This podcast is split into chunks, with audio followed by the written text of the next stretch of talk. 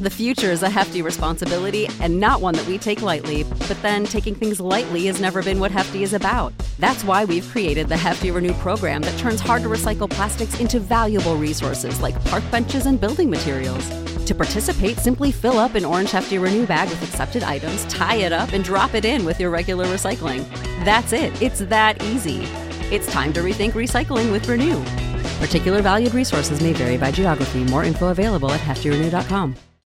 Without the ones like you, who work tirelessly to keep things running, everything would suddenly stop. Hospitals, factories, schools, and power plants, they all depend on you.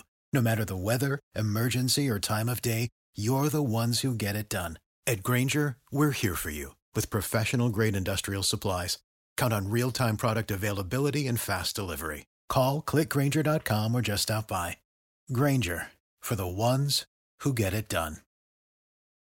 It's time to go one-on-one with DP. Coming at you live from the Koppel Chevrolet GMC studios, here is your host, Derek Pearson. Brought to you by Mary Ellen's Food for the Soul on 93.7 The Ticket and TheTicketFM.com. Welcome to it on a Tuesday. One-on-one brought to you by the folks from Mary Ellen's Food for the Soul. Charles Phillips and the magicians, the crew of magicians he has in the kitchen back there, smoking and grilling and frying and this assorted yumminess. They were doing brisket sandwiches.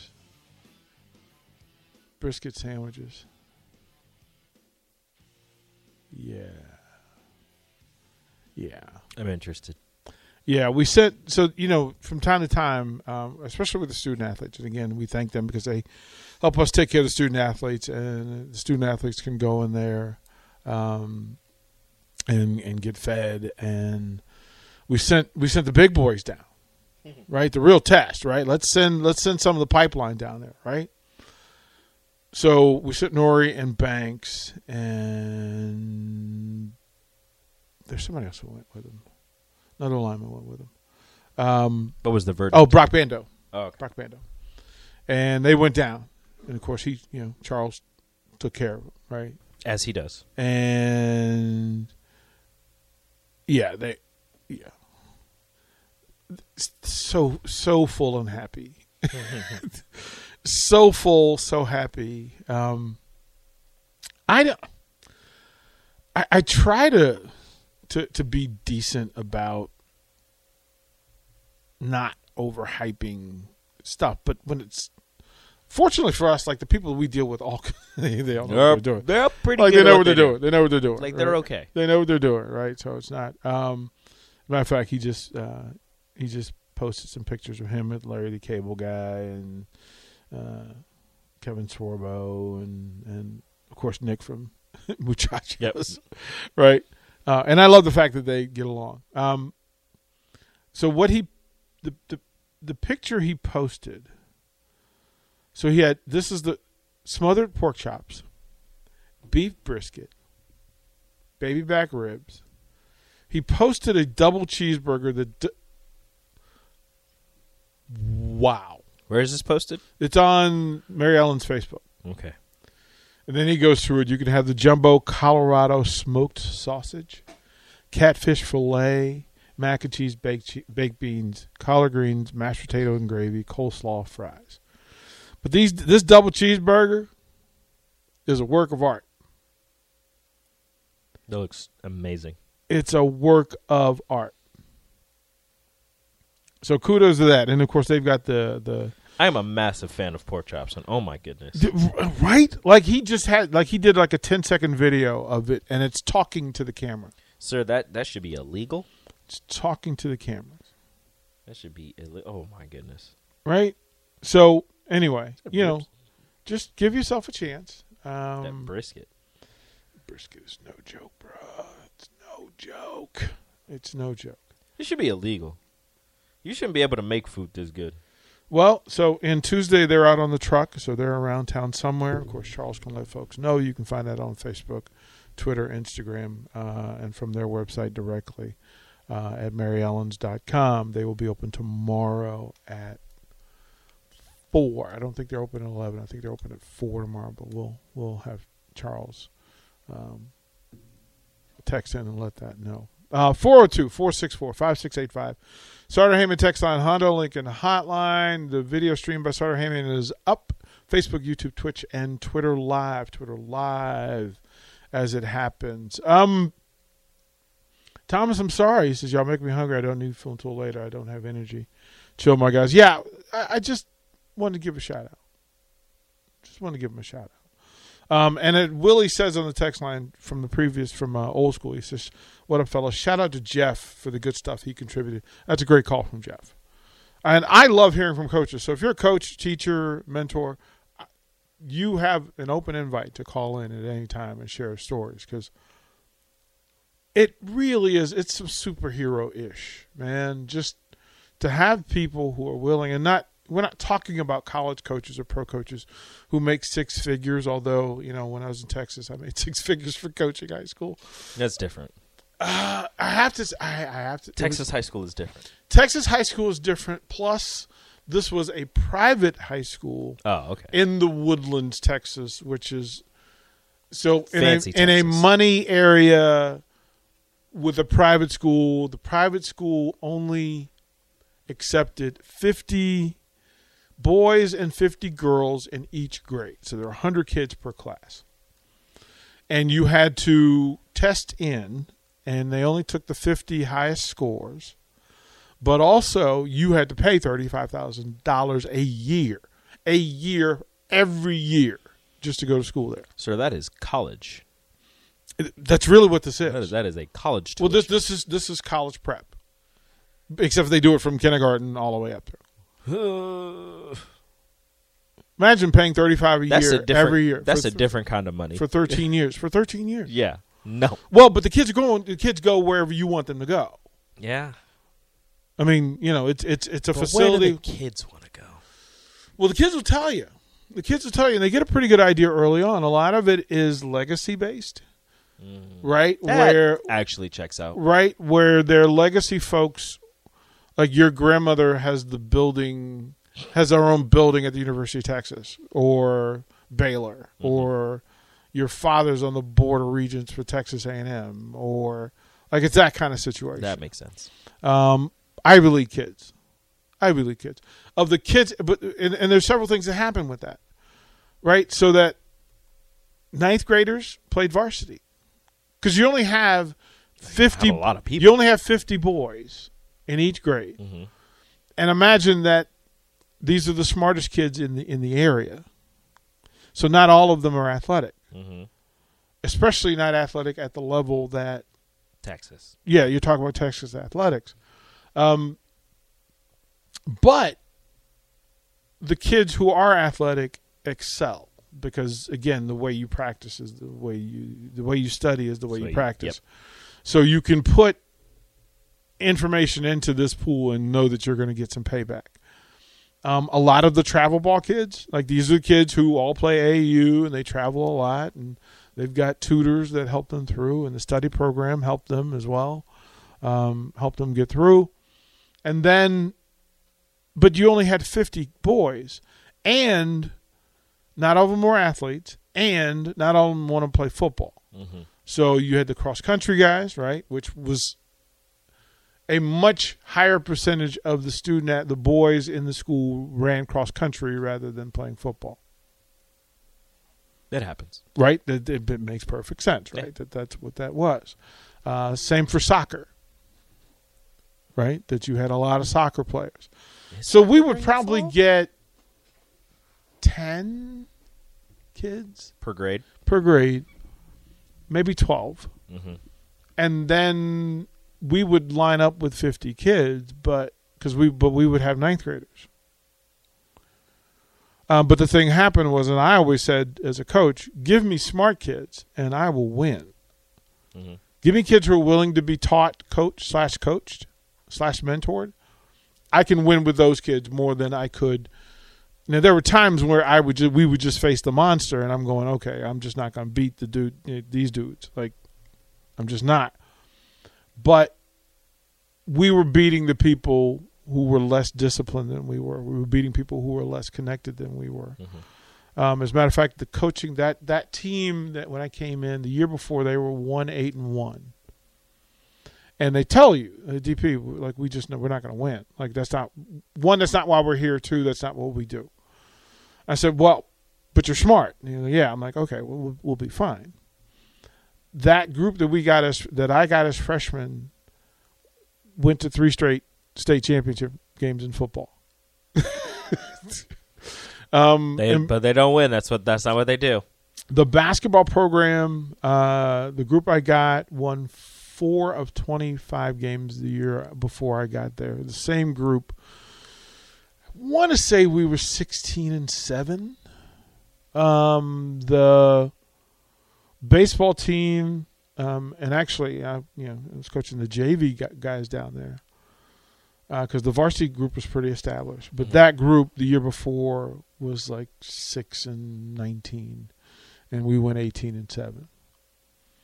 And I said, only because you just eliminate the nonsense. Yeah, like just the nonsense, right? If I don't have to worry about them academically, I can focus on just teaching and coaching. Like, oh my goodness gracious, like.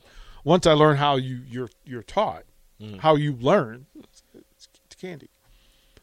So I'm always fascinated. Virginia was a little bit of a different story, where they would tell you that, you know, hey, we can't win here, but they had won like 17 straight district basketball championships, but they could never win regions or state. Mm-hmm. And I didn't. My job wasn't to come in and like demolition it and break it all down. My job was to fill in the spaces of need, which was connection and direction and how they talk to each other and themselves. Yeah. And that group won back 3 straight regional titles and a state title. So it always, this thing transfers, it translates. So in the era of transfer portal athletics, it's easy to identify. Like for me, if I'm a coach in the transfer portal, I want to know what your academic goals are first. I want to know what your life goals are first. Mm-hmm. Like before you can play football for me or basketball for me, tell me what you're going to do with it. Because that'll tell me how hard you're willing to work, what restrictions you have, what boundaries you have. Like tell me the entire conversation before season starts with student athletes for me is about what you're doing away from the field, because it tells me everything about what you're going to do on the field. Knowing why a kid wants to play is important. You'd be amazed at how many kids don't know why they want to play. I don't know. It's just a thing to do. Okay. Okay, well, it tells me, but that tells me a ton. Yeah. And because of all this, and again, I do more of this outside of Nebraska than I do in, for whatever reason. Hands to the sky. Like, I don't know. The future is a hefty responsibility and not one that we take lightly. But then taking things lightly has never been what Hefty is about. That's why we've created the Hefty Renew program that turns hard to recycle plastics into valuable resources like park benches and building materials. To participate, simply fill up an orange Hefty Renew bag with accepted items, tie it up, and drop it in with your regular recycling. That's it. It's that easy. It's time to rethink recycling with Renew. Particular valued resources may vary by geography. More info available at heftyrenew.com. Without the ones like you, who work tirelessly to keep things running, everything would suddenly stop. Hospitals, factories, schools, and power plants, they all depend on you. No matter the weather, emergency, or time of day, you're the ones who get it done. At Grainger, we're here for you with professional-grade industrial supplies. Count on real-time product availability and fast delivery. Call, click Grainger.com, or just stop by. Grainger, for the ones who get it done. But I have a cousin who's on the staff at North Carolina, and so he reaches out and says, okay, here are some of the issues that we're having in this. Give me your thoughts on this group of players. And you can look at a group of 5 players, right? 5 people that they're recruiting for a specific position on the team. Yep. And he goes, here are these 5. And I'm like, he goes, can you develop a player profile on these 5? And I'm like, yes. So I send them the study program. And I'm like, have them fill these forms out and get them back to me, and I'll tell you who's going to be your guy and who's going to – you're going to have to work. He'll be worth it, but he's going to be work. Here's the guy that's going to just drain you. He's going to drain you. And then this is a kid that you need to run as far away from as humanly possible. Hmm.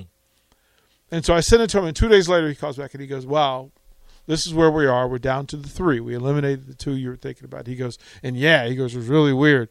We knew like within 5 minutes that we couldn't bring in those two kids. I'm like, well, how'd they get to your finals list? He goes, well, different coaches brought them in.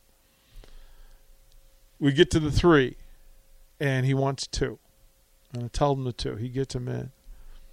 He brings them in May. Mm-hmm. Walk-on or preferred walk-on status. They work out for the 2 months.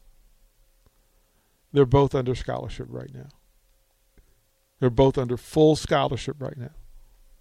Because they came in and got to work. They did all the stuff that they said they were going to do. And they helped the coaches know how to talk to them, what was important to them, what their weaknesses were. So, again, a player is only as good as his weaknesses, right? The standard is at the bottom, not at the top, right? What you allow is at the bottom. What you teach is at the top. Scholarships, full scholarships. Now, entirely different situation. There's a student athlete who played at Nebraska, who was ready to move on. And they wanted to know how to choose their next school. So you go through the list. And I said, now you need a coach's profile. Like, what do you need? What's going to make you successful?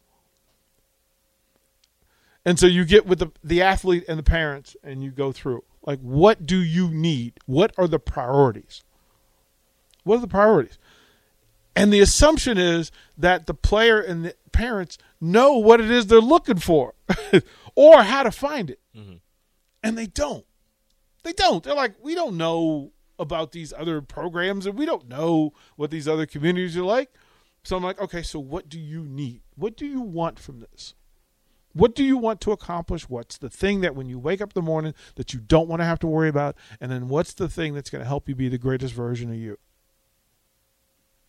So they go through, and then they get down to their five. And I'm like, well, here are the coaching profiles. Mm-hmm. Here are the university profiles. And they make the decision.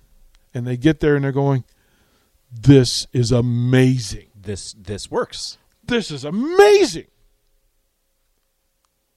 Like, they push me the right way. They ask for the right things. They answer questions. I get whatever I need because they promised that as a part of the original negotiation, you know, that, hey, from an academic standpoint, this is what I need.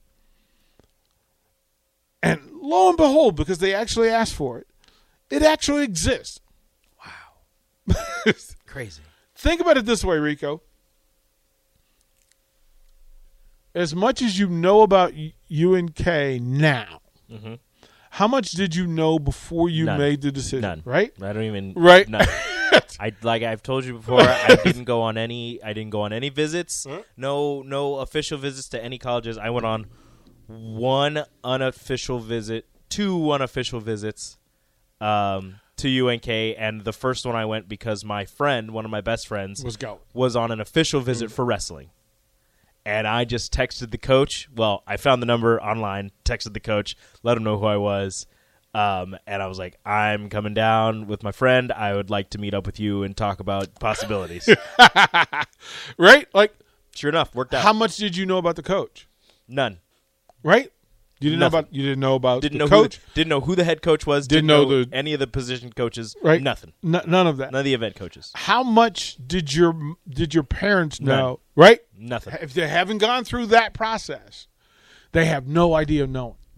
I told my mom I wanted to go. At first, I wanted to go to Iowa Western because I didn't think that my academics were up to par for anywhere. And she told me, you are not going to a 2-year university. You are going to a 4-year university. And I said, why? I don't know. That's what she told me. I said, okay. Why? I was like, okay. right? So think of how many student athletes and parents are out there right now going through a process, or at least beginning to get into that process, without having real knowledge of, I mean, unless your dad's a Division I player, you're behind the curve anyway. Mm-hmm. I was told I should have started looking my middle to end of my sophomore year. I didn't start looking until middle of my senior year. But how many people know their place in athletics as a sophomore? I was not anywhere close to where I was. You can't know. It's very rare. Not the Dylan Raiolas are real. Those are unicorns. Yeah. Those are unicorns. And again, remember, he's Raiola, so he's got points of reference for people that can give him information on the process, who are still in the upper level of this vacuum. I made state in the long jump my sophomore year. I didn't make it in either hurdles, and by the time my senior year rolled around, I was top 3 hurdler in the state. So I was not all anything as a sophomore. That's not my testimony. Now, the weird thing was that I was All-American in my level in track and field. But I didn't love track and field the way I loved baseball, football, basketball, mainly because, I don't know, my brother was an Olympian and I wasn't as good as he was. So, big shoes to fill. Yeah, I want to stay as far away from that as possible. Some Bigfoot footprints to follow. Well, because but at least he could tell me about the other stuff. Oh, yeah. And he was the one that said, look, if you don't love track and field, that's not it. Mm-hmm. You're not going to be good at anything you don't love. And he made that thing for me. So I didn't even love it till my junior year. I didn't even know that summer track was a thing. Right? Until after my sophomore year, and then my friends were like, "Oh yeah, we're going to go to summer track." I was like, "What's that?" And they were like, "Oh, we run for this place and we do this and we go to these places." I was like, "That sounds fun. I want to do it." You know what my travel ball was to go to a different neighborhood and play baseball against those kids rather than the kids in my neighborhood. Counts as traveling. Well, here was the thing. They would talk about, hey, they're going to these tournaments and they're going to go do this. They're going to play more, right? And I said, yeah, but you're playing against other 12-year-olds. I'm playing against 15 and 16-year-olds down the street here. Mm-hmm. That's where my advantage was.